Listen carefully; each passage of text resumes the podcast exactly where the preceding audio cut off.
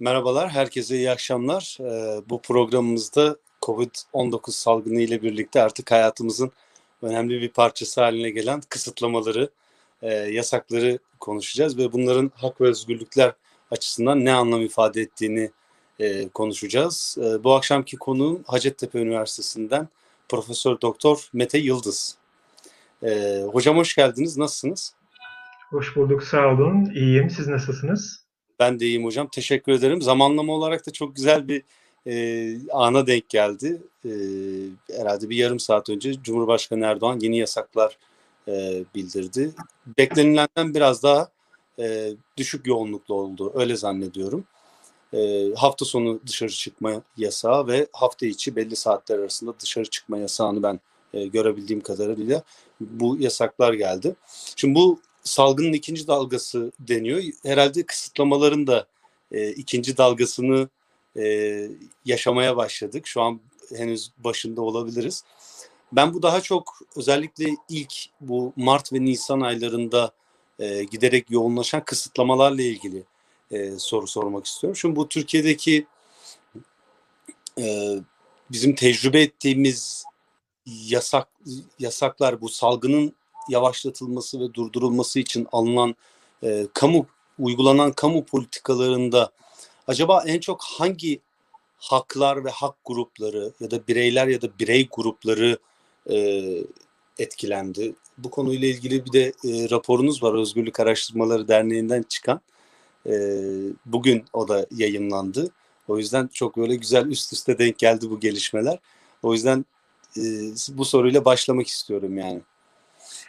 Teşekkürler. Gerçekten çok e, olağan dışı bir dönemden geçiyoruz. E, insanlığın hayatında öyle dönemler var ki ancak e, geride kalınca e, ne kadar kritik bir dönem olduğu anlaşılıyor. Tahmin ediyorum ne bileyim böyle Fransız devriminde yaşayanlar, işte Amerikan devriminde yaşayan insanlar sonra dönünce Aa, çok ilginç bir zamanda yaşıyormuşuz demişlerdir. Biraz öyle bir dönemden geçiyoruz. Hatta Time dergisinin bir kapağı yeni çıktı. Belki görmüşsünüzdür siz de. Kapağın adı The Great Reset. Yani yeniden aslında formatlanıyor bütün dünya. E belki bu geniş çerçevenin içerisinde okumak lazım. Yani ne oluyor, ne bitiyor. Biz sadece virüs üzerinden veya kısıtlamalar üzerinden okuyunca aslında o büyük, e, hep deniyor ya büyük e, ne, nedir? İşte oyun tahtası, büyük resim onun bir kısmını görüyoruz gibi. E, şimdi e, oldukça fazla kısıtlama var. Ben bunları kısıtlayıcı kamu siyasaları demeyi tercih ettim raporda. Nedeni de şuydu, siz kamu politikası kavramını kullandınız. Public policy'nin karşılığı olarak. Fakat siyaset politikayla biraz karışıyor kamu politikası. İşte eğitim politikaları diyoruz, sağlık politikaları diyoruz. Ne demek istediğimiz anlaşılıyor aslında. E, ama e, kamu siyasası deyince sanki politicsle, siyasetle biraz daha ayırabiliriz gibi. Bu anlamda kısıtlayıcı kamu siyasalarında ne oldu derseniz birkaç tane kısıtlama oldu bütün dünyada. Bir tanesi belki seyahat kısıtlamaları diyebiliriz. İşte sokağa çıkma kısıtlamaları örneğinde olduğu gibi. E, toplanma bir araya gelme kısıtlamaları oldu. Türkiye özelinde işte düğünler, e, sünnetler, askere uğurlama törenleri bunları Gösteri. bolca gördük. Buyurun. E, gösteri ve yürüyüşler de, protestolar Gösteri yani. yürüyüşler de, gerçi ciddi de gösteri yürüyüşler oldu kısıtlamalar nedeniyle. E, raporun kapağında mesela e, Berlin'de e, bir yürüyüşün aslında görüntüsü var. 20 bin kişi katılmış ve o kadar renkli, o kadar farklı e, bir spektrumdan insanlar katılmış ki gerçekten okuyunca e, işte ben aşılanmam diyenler de var. E, bilimi çok ciddiye almayanlar da var. Böyle çok ilginç e, bir e, orada grup bir araya gelmiş. Bilgi edinme ile ilgili ciddi kısıtlamalar oldu. Mesela bilimsel çalışma yapmak bazı ülkelerde izne tabi oldu vesaire. Siz aynı zamanda hangi grupların da bundan en çok etkilendiğinden bahsettiniz. Belki burada birkaç kriterle sorunuza yanıt verilebilir. Birincisi en riskli gruplar. Yani bu hastalığı kapıp kaptıktan sonra da e, vefat etmeye en yakın, yatkın gruplar kimlerdir? İşte bildiğimiz yaşlılar. Biz onları 65 artı diyebiliyoruz. 65 yaş üzeri ve e, kronik hastalığı olanlar ki burada immün sistemi, bağışıklık sistemi bir şekilde bu hastalıklar dolayısıyla veya bu hastalıklar sonucunda aldıkları tedaviler nedeniyle zayıflamış insanlar riskten dolayı kısıtlamalara tabi oldular. biraz önce sizin bahsettiğiniz Cumhurbaşkanı'nın yeni açıkladığı kısıtlamalar içerisinde mesela seyahatle ilgili 65 yaş ve 20 yaş altı için e, böyle kısıtlamalar var. Dolayısıyla birinci e, grup olarak bu riski fazla gruplar diyebiliriz. İkincisi de bulaştırıcılığı fazla olan yani teması fazla olan grup. Temas kriterini kullanabiliriz. Burada da e, yurdumuzda mesela 20 yaş altı gençlerin daha dikkatsiz veya kurallara daha böyle nasıl olsa bize bir şey olmaz. Biz hastalansak bile çok hafif atlatıyoruz. Hatta asemptomatik atlatıyoruz. Bize bir şey olmaz diye gezmeleri biraz da gençlik var herhalde. Ölümü kendilerine uzak görüyorlar.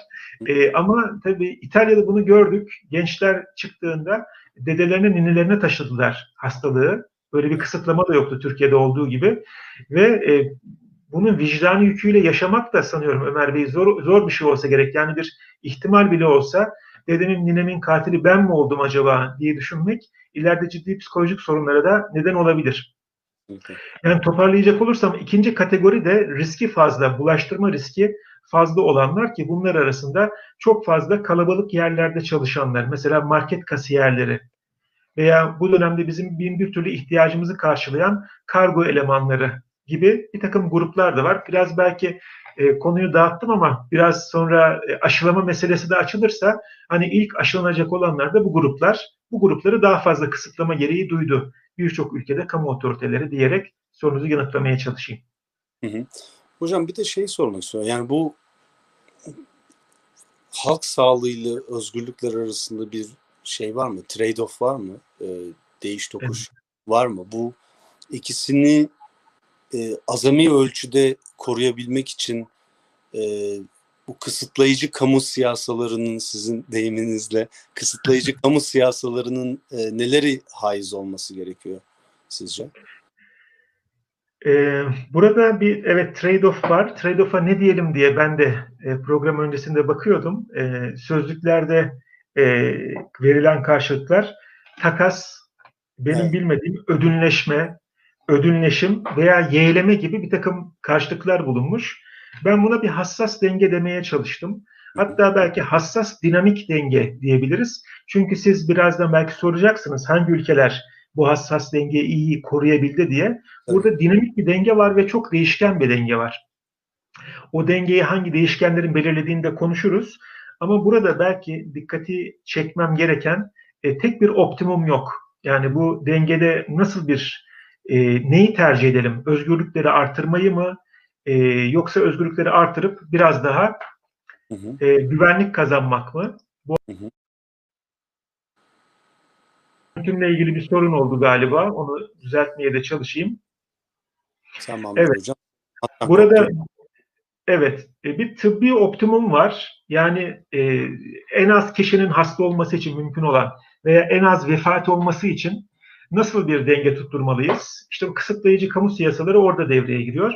Bir ekonomik optimum var. Hassas ekonomilerin çökmesini engellemek için e, nasıl bir denge tutturmalıyız? Bir de siyasal optimum var. Özellikle seçimlerin yakın olduğu ülkelerde bu üç tane optimumu öyle bir dengede tutturmanız gerekecek ki çekmiyor olasınız. E, bir de belki teknolojik optimumdan bahsedebiliriz. Bütün bunları yap kopmamak lazım e, yayından. E, bir örnekle belki açabilirim. Yeni Zelanda çokça konuşulan bir örnekti. Evet. Orada da Mart'ın başlarında yani ilk hastayı, ilk vakayı gördüklerinden sanıyorum birkaç gün sonra evet.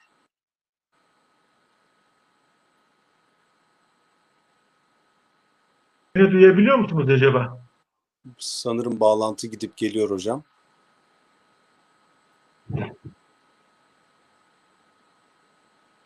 Hocam orada mısınız? Evet, siz beni duyabiliyor musunuz? Beni duyabiliyor musunuz?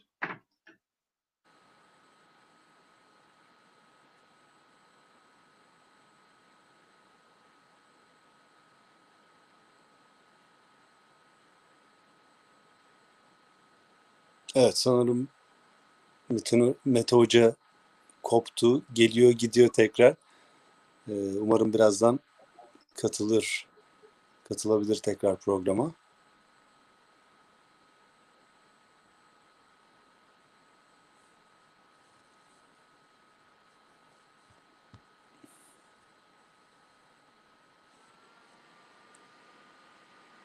Mete Hocam orada mısınız?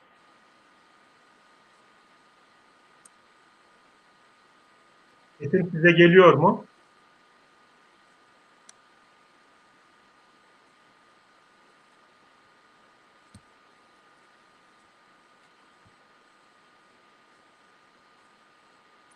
Mete Hocam?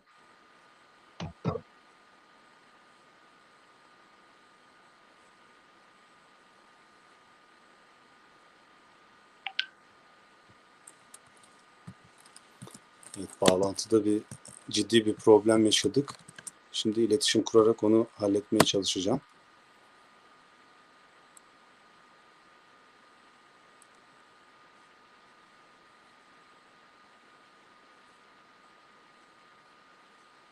Evet, Mete Hoca birazdan tekrar bağlanacakmış.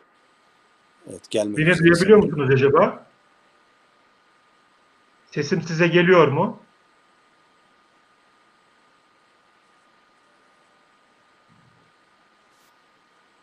Sesim size geliyor mu acaba?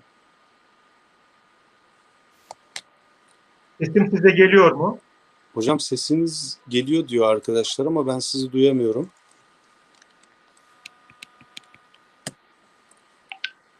O zaman ben bir çıkıp geleyim. Bir saniye hocam. Geliyorum.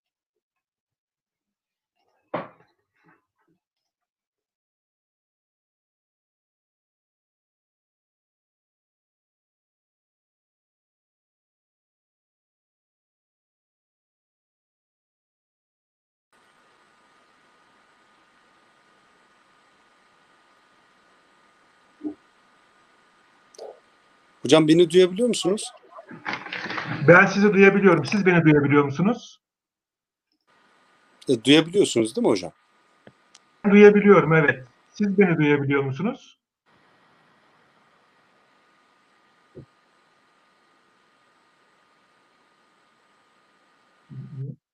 Yahoo Mail açabilir misin?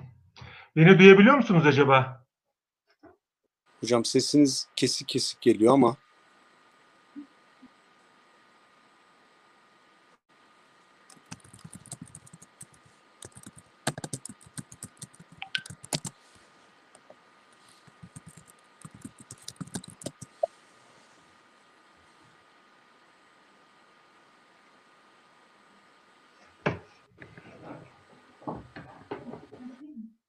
Gidebilirsin. Evet. sağ ol. Bunun şarjı var mı?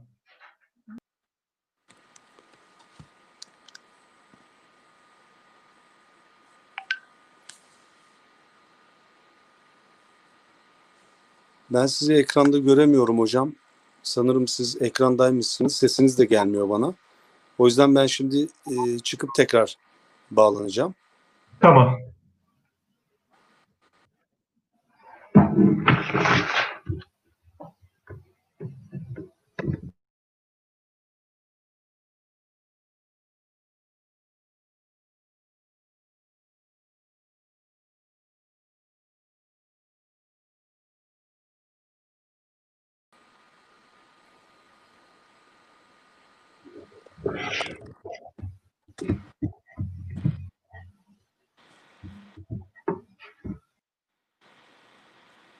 Hocam duyabiliyor musunuz beni?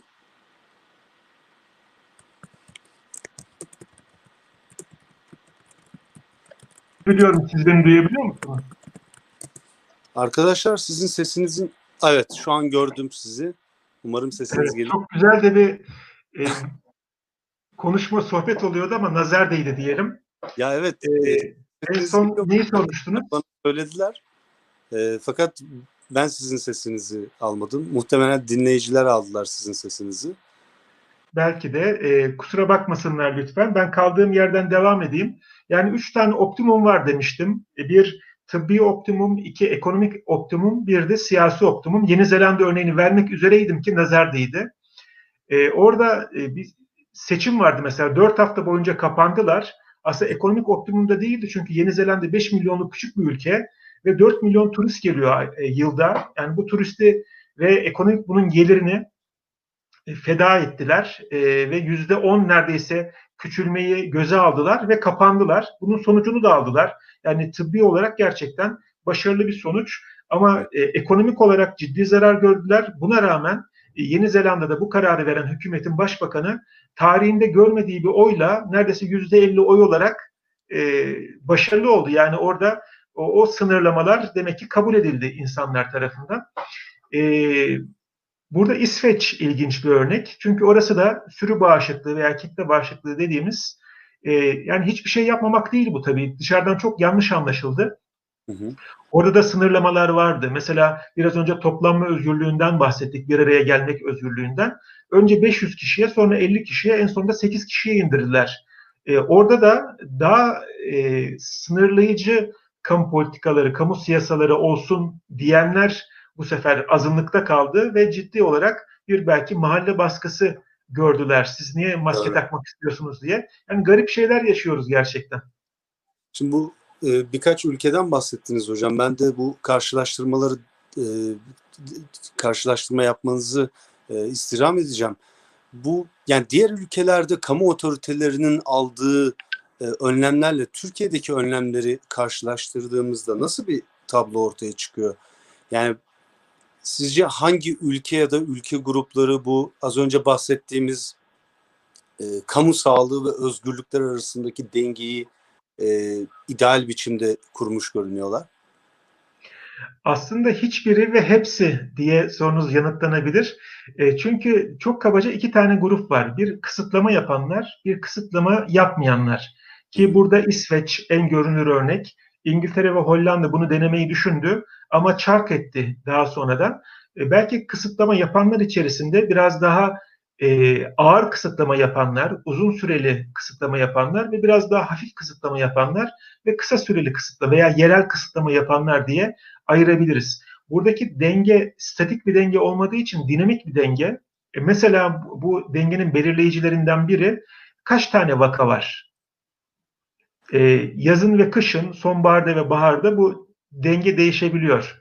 Evet. Veya kültür, kültür acaba e, güven ilişkisi devletle vatandaş arasında ne kadar yüksek burada? Mesela İsveç'te dediler ki biz sizi e, yetişkin olarak görüyoruz vatandaşları. Dolayısıyla kendiniz için doğru şeyi yapacağınıza inanıyoruz. Eğer hastaysanız evde kalın. Hastaysanız işe gitmeyin. Hastaysanız yaşlınızın yanına gitmeyin dediler. Kültürün bir de biraz önce bahsetmeye çalıştım. Yaşlılarla ne kadar içli dışlı yaşıyoruz meselesi var. İşte Akdeniz toplumları hem yaşlısıyla daha fazla aynı çatı altında yaşıyor, yaşamasa bile daha fazla görüşüyor. Dolayısıyla bulaştırma oldu orada. Ama e, İsveç'te, Norveç'te, ne bileyim Fransa'da daha kuzeye doğru gittikçe bu sefer de yaşlılar kendi başlarına yaşıyordu. Birçoğu evlerinde ölü bulundu veya bakım evlerinde yaşıyorlardı. Onlar da bakım evlerinde vefat ettiler. Yani buradaki optimumu nasıl belirleyebiliriz? O kadar fazla değişken var ki kültürel boyut. Yine İsveç'ten bir örnek verecek olursak oradaki beyaz İsveçlilerin veya e, eskiden beri İsveç'te olanların etkilenmesiyle daha sonra oraya göç edip sonradan İsveçli olanların etkilenmesi çok farklı oldu. Çünkü bunun birisi kültürel, e, daha az güvendiler. Dolayısıyla kurallara daha az uydular.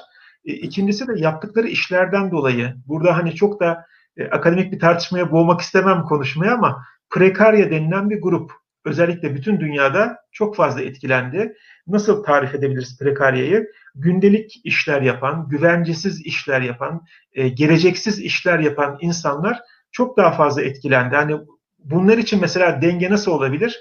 Daha ekonomik bir optimumu yani e, hayatımızı sürdürmek için bir para kazanmak zorundayız. Bu şartlar altında kendimizi en çok nasıl koruyabiliriz? Belli bir süre sonra da artık belki yani koruyamayız noktasına geliyor. Bu durumda boş vermişlik de oluyor olabilir. Evet.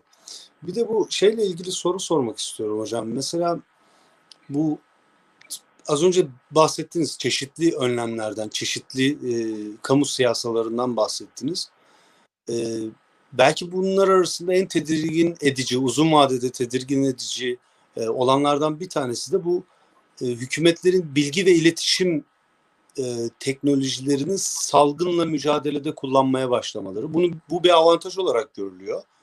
E, en nihayetinde 800 yıl önce çıkan e, veba salgını için e, kullanılacak bir teknoloji yoktu. Salgının kaynağı bile e, bilinmiyordu. Bilgi kaynakları da çok kısıtlıydı. Ama bu teknoloji bu teknolojileri kullanmanın avantajları ve dezavantajları neler? Burada aklıma tabii hep şey geliyor. Mesela bu uygulamalar var. Türkiye'de de sanırım HES uygulaması e, var. Ben çok aşina değilim ama bir kod aldım oradan biliyorum. E, yani koronavirüs takip programları var. E, bunu bir sürü ülke başlattı. Sanırım ilk Çin başlattı. Asya ülkelerinde yaygınlaştı.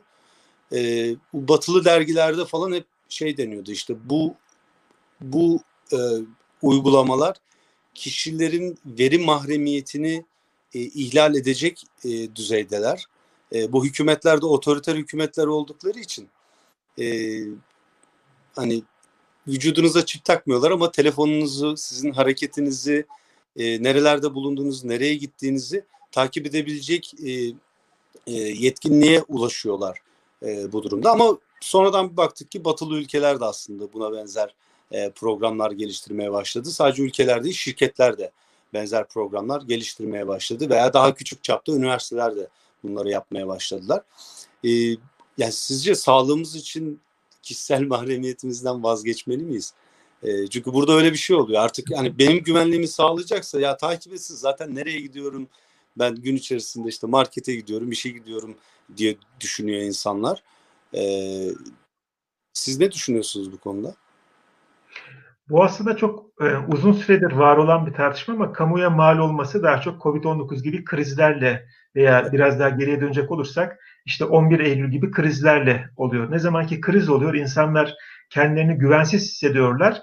E, biraz güvenliğimizden, güvenliğimizi artırmak için özgürlüğümüzden taviz verebilir miyiz? Yani bu bir aslında bir benzetme kullanacak olursam tahrivalliye benziyor. Kriz anlarında hemen biraz özgürlüğümüzden fedakarlık edip güvenlik satın alıyoruz. Kriz geçtiğinde kendimizi daha iyi hissettiğimizde artık normale dönüş ki bu normalde çok kullanıldığı için eskiyen bir laf oldu aslında. E, evet. Normale dönüş hissettiğimizde biraz daha güvenliğimizden taviz verip özgürlüklerimizi artırmak yönünde e, kararlar veriyoruz ama bu zaman zaman güvenliğimiz için verdiğimiz özgürlük tavizleri kalıcı olabiliyor. Yani yeni normalin bir parçası olabiliyor. E, bilmiyorum siz hatırlar mısınız? Bana göre tabii daha gençsiniz. 11 Eylül'den önceki uçak yolculuğu normaliyle sonraki artık normali çok farklı oldu ve bu kalıcılık kazandı. Şimdi teknoloji de böyle aslında bakacak olursanız Çin'i biraz önce andınız. Orada birçok gözetim teknolojisi gerçekten çok gelişmiş ve sistematik hale getirilmiş. Ama gözetim teknolojilerinin ilk örneklerinden biri olan bu CCTV denilen Closed Circuit Television kapalı devre televizyon sistemleri. Bizde MOBESE olarak daha çok biliniyor. Bu e, güvenlik kamera sistemlerinin nerede doğduğuna bakarsanız İngiltere ve Almanya'yı görürsünüz. Yani Çin'de mi daha çok kamera var? E, kişi başına veya işte metrekare başına derseniz aslında belki İngiltere veya Londra çok daha önde olabilir. Bu biraz daha e, bir sistemin daha görünür yani Çin'in bunu saklama gereği yok çünkü mesela sosyal medyada da öyle. Kendi sosyal medyasını Çin e, ortaya çıkardı ve kullanacaksınız bunu kullanın diyor. Batı'da e, serbest olduğunu düşünüyoruz demokratik saydığımız ülkelerde ama ortada ciddi bir gözetim var. Bu gözetim e, türleri, e, ayrıntıları kriz zamanlarında çok daha görünür hale geliyor ve sizin de bahsettiğiniz gibi çok daha kabul edilebilir hale geliyor. Yeter ki sağlığımız biraz daha iyi olsun. Biraz önce sizin andığınız cep telefonu takip sistemleri, işte gerek e, GPS'te sizin nerede olduğunuzun takibi, e, acaba bir sınırlamanız var mı? Karantinada mı olmalıydınız? Acaba temaslı mısınız? Acaba hasta mısınız? Veya bunun e, anonimleştirilerek haritalara dökülmüş hali. Kızılay'a gitmeli miyim acaba Ankara'da? Şu anda oradaki hastalık durumu nasıl diye birçok ülkenin zaten var olan altyapısı üzerinden hızla e, dolaşıma soktuğu teknolojilerdi bunlar. Ama onlar dışında kameraların mesela yüz tanıma sistemleri, siz dışarıda olmalı mısınız? Veya plaka tanıma sistemleri veya Çin'den yine sizin söylediğiniz örnek verecek olursak orada WeChat diye bir uygulama var.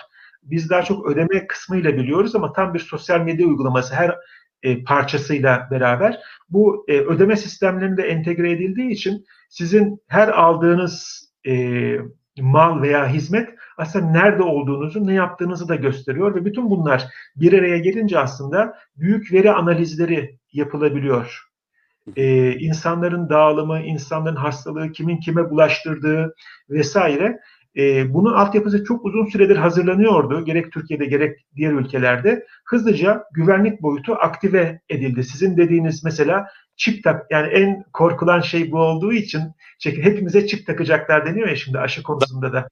Aslında insanlar evet ee, aslında insanlar gönüllü olarak yani çok da basit şeyler için aslında yine İsveç örneğini vereceğim. Binlerce kişi kendine çip taktırdı. Hemen e, sanıyorum bileklerine çip taktırmışlardı. Neden diye soracak olursanız toplu taşımayı daha hızlı kullanmak için. Yani bir akbil gibi neredeyse. Normalde özgürlüğünüzden taviz vermezsiniz bu konuda. Çünkü o çiple izlenebiliyorsunuz artık. Yani çok teknik meselelere boğmak istemem ama 5G'nin gelişi, daha hızlı internet, nesnelerin interneti dediğimiz şu anda dünyada kabaca 8 milyar insan var. Bunlar bilgisayarlar yoluyla bağlanabiliyorlar ama milyarlarca da nesne var. Nesnelerin internete, bütün bunların e, arabanızın, buzdolabınızın, her şeyinizin internete bağlı olduğunu düşünün. Artık görünmeden e, adım atamayacağınız, hatta bazen de bu e, vücudunuzdaki giyilebilir teknolojilerle veya vücudunuza entegre edilen teknolojilerle nasıl hissettiğinizin o anda kalp çarpıntı, kalp e, ritminiz arttı mı, terliyor musunuz, kendinizi kötü mü hissediyorsunuz, kan basıncınız ne düzeyde bunlar bile takip edilebilecek kadar e, ayrıntılı uygulamalar var. E, ama sorunuzun özüne geri dönecek olursam, e, burada bir taraftan denetim var, hayatımızı daha güvenli hale getirme var. Sadece virüse karşı değil, mesela suça yönelik de böyle argümanlar çok fazla var. Ama bunun öbür tarafında yani karanlık tarafında veya dezavantaj olarak sizin sorduğunuz bir gözetim toplumunun daha da ağırlaşması var. E, veri mahremiyeti var sizin de bahsettiğiniz. Bir de eğitimde çok net gördüğümüz sayısal uçurum denilen yani teknolojiye erişemeyen ve bundan fayda sağlayamayan. İşte eğitim veriliyor mu? Uzaktan veriliyor. Ama ben cep telefonundan sık sık kopan bir bağlantıyla çok kötü bir eğitim alıyorum gibi. Hı hı. Bu az önce Çin'den bahsettiniz hocam. Mesela orada yüz tanıma sistemleri var. Artık otobüslerde çok fazla kameranın olduğu her açıdan vatandaşların e, tanımlandığı e, yüz tanımlama yöntemiyle tanımlandığı e, söyleniyor. Aslında ne bileyim İstanbul'daki otobüslerde de bu kameralar var. E, batı'da bir toplu taşımaya bindiğinizde de şehirler arası değilse şehir içi bir toplu taşımaysa onlarda da genellikle bu kameralar oluyor. Veya onun haricinde kullandığımız uygulamalarda sürekli bir takım yetkiler veriyoruz. Bir uygulama indirdiğimizde şuna erişilsin mi diyor. Evet diyoruz. Fakat burada şey sorusu çok önemli oluyor. Yani acaba bu veriler toplanıyor tabii ki. Hepimize, hayatımız, her kararımıza dair veriler toplanıyor. Fakat bu veriler acaba hükümetler tarafından bizim aleyhimize kullanılacak mı? Mesela ben Çin'le ilgili şöyle bir şey okumuştum.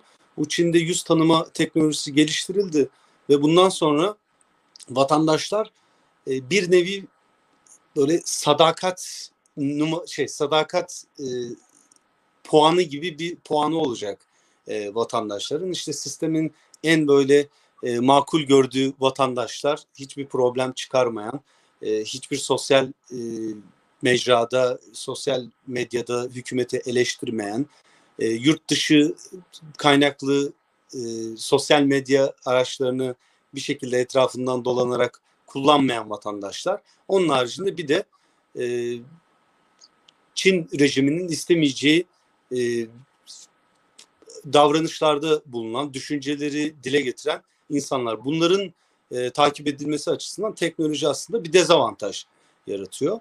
Ama biz genelde tabii böyle batı toplumlarındaki insanlar olarak e, bu verdiğimiz yetkileri işte hayatımızı kolaylaştırmak için bileğimize taktığımız akıllı saatlerin kalp ritmimizi e, ölçmesini vesaire çok sakıncalı bir şey olarak görmüyoruz. E, ama günün sonunda şunu da görüyoruz. Bize verilen bu teknolojik imkanlar yarın öbür gün dezavantajımıza da e, kullanılabiliyor.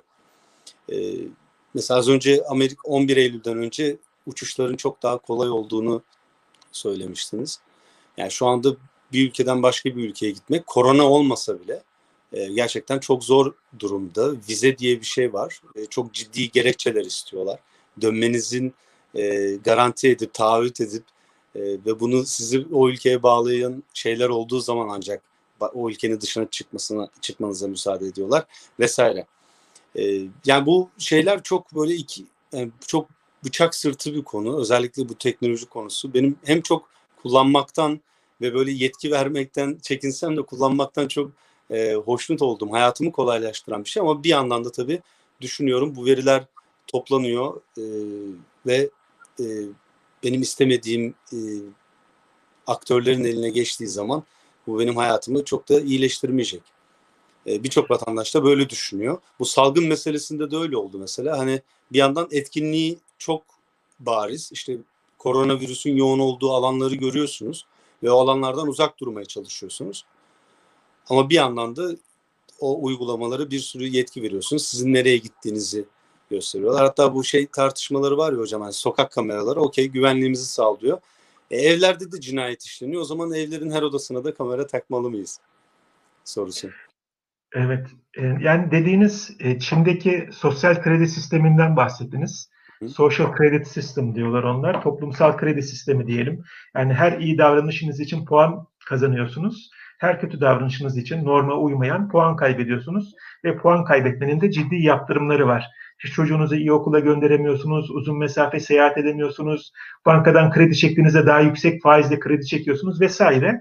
E, aslında bu Confucius'cu düşüncede de e, bir miktar var. Yani ortalamadan sapmamak, dikkat çekmemek, e, uyumlu olmak, işte rüzgar estiğinde eğilmek gibi kültürel boyutları da var ama tabii Çin'de olmayıp da mesela Güney Kore'ye baktığımızda veya Tayvan'a baktığımızda ciddi bir sivil toplumun olduğunu ve sivil toplumun devleti denetlediğini görüyoruz. Bu e, son çıkan güzel kitaplardan biri e, Dar Koridor diye bir kitap var. E, Daron Acemoğlu'yla Robinson galiba yazmış. Orada mesela e, Thomas Hobbes'un Leviathan kavramı üzerinden e, anlatıyor. E, devletin sınırlayıcı diğer aktörler yani denge ve denetleme nasıl diğer alanlarda önemliyse bu teknolojinin kullanımı anlamında da sizin söylediğiniz bu verileri kim topluyor, hangi amaçlar için kullanıyor, nerede bunları saklıyor ve ne zaman hangi amaçlar için kullanacak gibi soruların yanıtları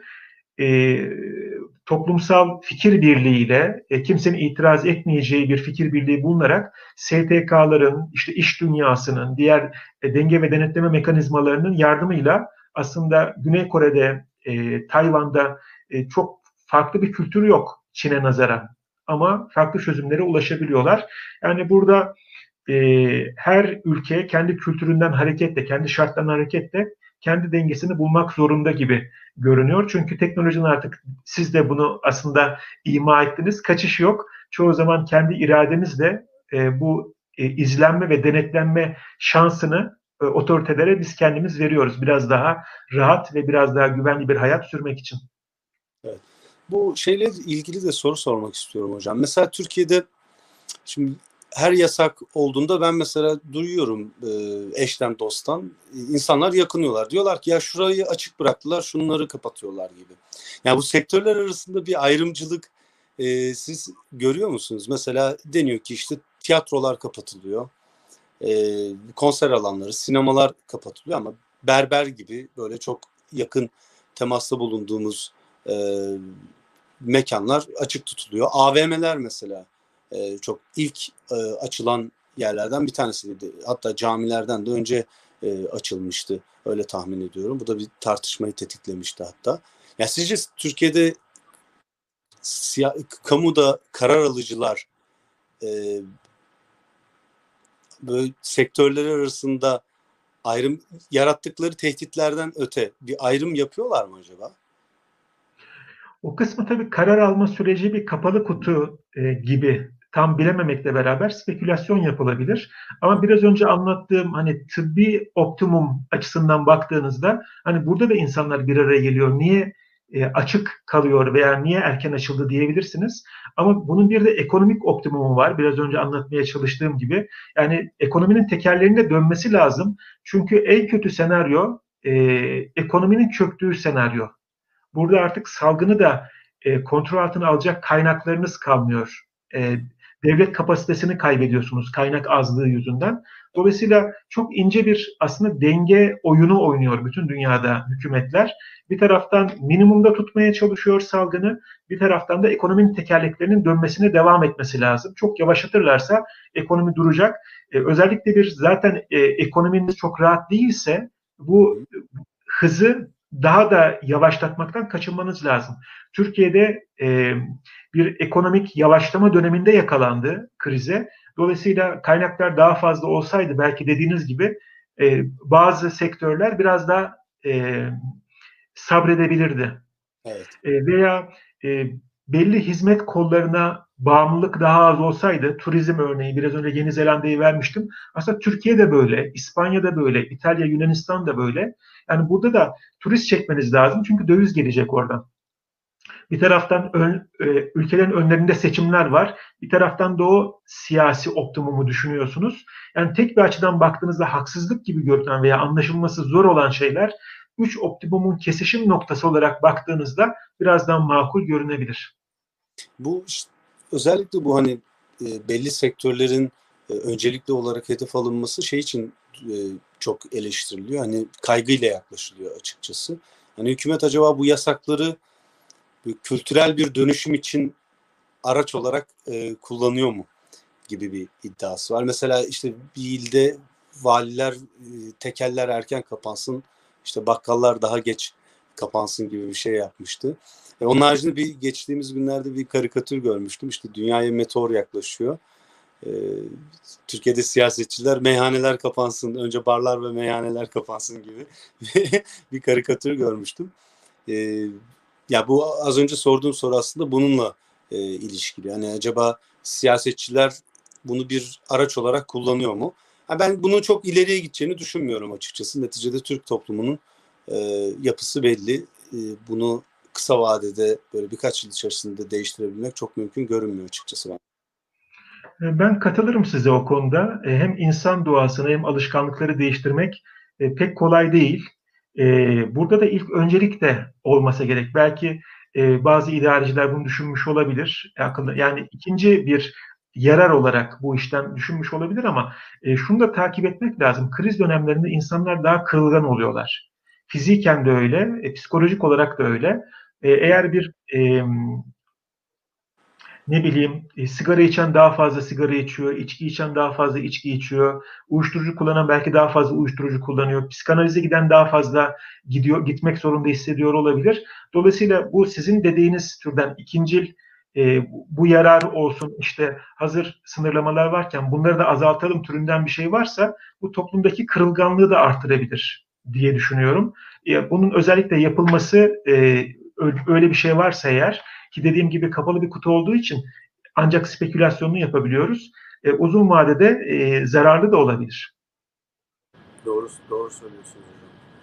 Ee, bir de son olarak şeyi de sormak istiyorum. Şimdi artık önümüzdeki kış aylarında salgın e, ne yazık ki etkisini daha da e, yoğun biçimde gösterecek gibi. Ve biz de daha fazla e, kısıtlayıcı kamu siyasalarına e, maruz kalacağız. Siz karar alıcıların bu politikaları oluştururken, bu siyasaları oluştururken neler göz önünde bulundurulmasını önerirsiniz? Buna e, büyük ölçüde aslında yazdığınız raporda da e, değiniyorsunuz. Yani sizin önerileriniz e, ne olur?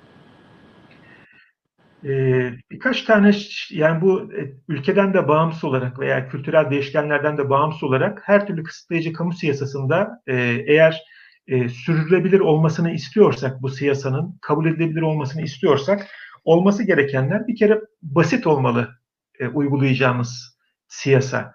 Yani e, hem anlaması kolay olmalı hem de uygulaması kolay olmalı. E, birkaç hafta önce mesela bazı kısıtlamalar vardı. E, ilk başta insanlar tam anlamadı. Kaçta kaç saatler arasında çıkacağız, hangi gün ne zaman çıkacağız, ne zaman yasak, ne zaman değil karıştı. Dolayısıyla basitlik her bakımdan hem anlamak hem uygulamak açısından e, önemli. Tabi basitlikle beraber düşünmemiz gereken öngörülebilir olması. Yani keyfi gibi algılanmaması, son anda anons edilmemesi bunların. Yine raporda bir örnek verdim Yeni Zelanda'dan. Çok basit dörtlü bir e, dört seviyeli bir sistem kurmuşlar. İşte dördüncü seviyeden üçe iniyoruz. 3'ten e, 4'e çıkıyoruz, 1'den 2'ye çıkıyoruz dediklerinde aslında kafa karışıklığı olmadan neler yasak, neler serbest çok kolay o tabloya bakarak insanlar anlayabiliyor. O tabloyu işte internete koyuyorlar, panoları asıyorlar. Uzun uzun açıklamaya gerek yok. Sadece kaçıncı seviyede olduğunuzu bilmeniz gerekiyor. Dolayısıyla öngörülebilirlik ve basitlik önemli gibi görünüyor. Tabii bunlarla beraber gelen üçüncü bir değişken şeffaflık.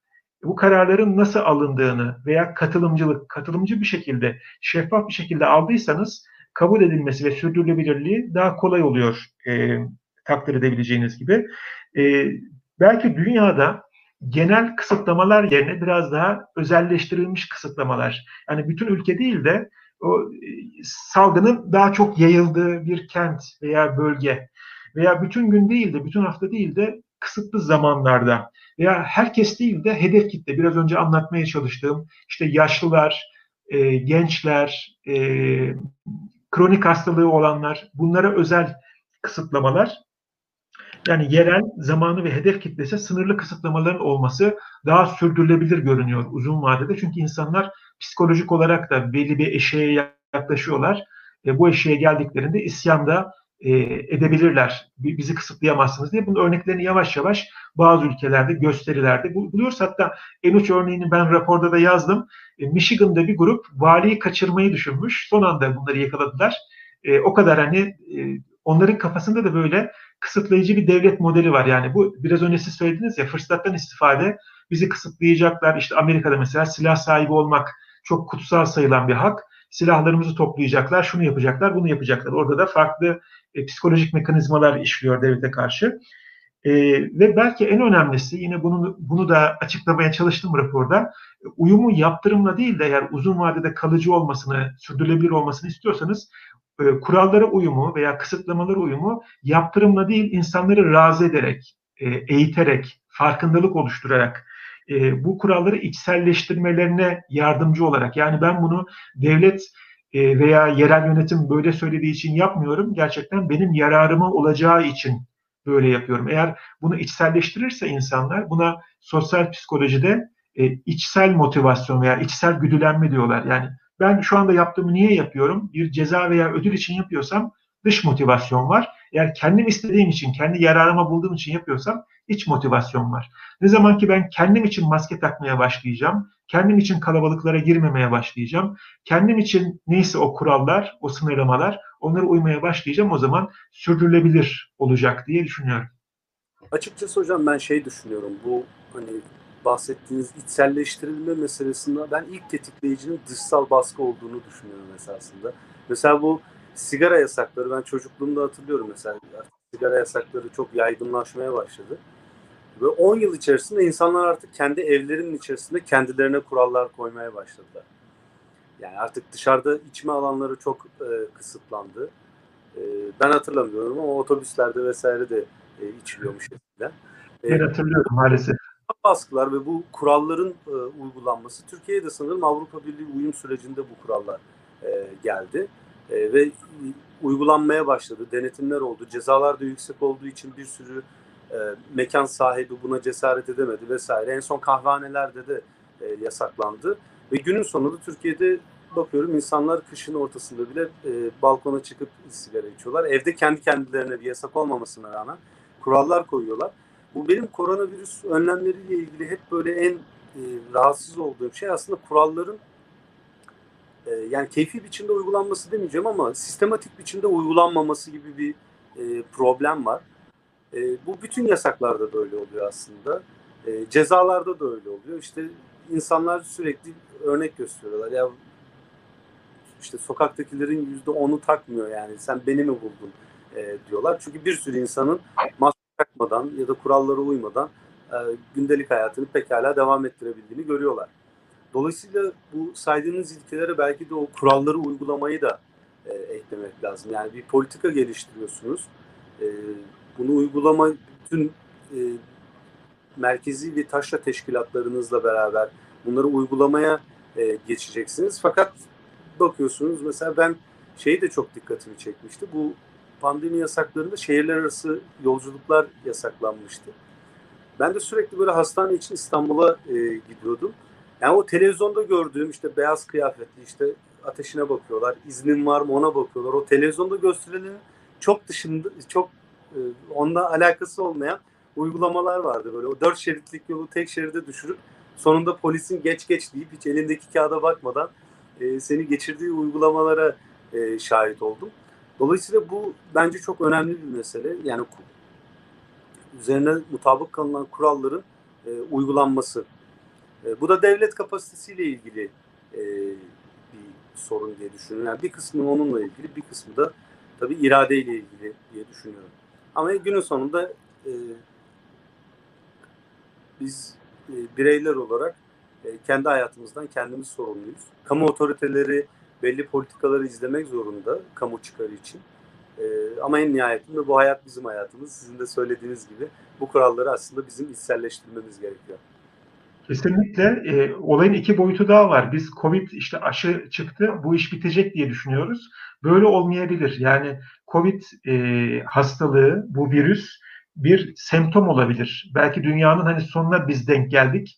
E, Covid-20 gelecek, 21 gelecek Allah korusun. Artık bu yeni normalin bir parçası olacak. Sürekli yeni aşılar peşinde koşacağız. Sürekli yeni hastalıktan kendimizi nasıl koruyacağımızı öğrenmeye çalışacağız. Umarım buraya gitmez.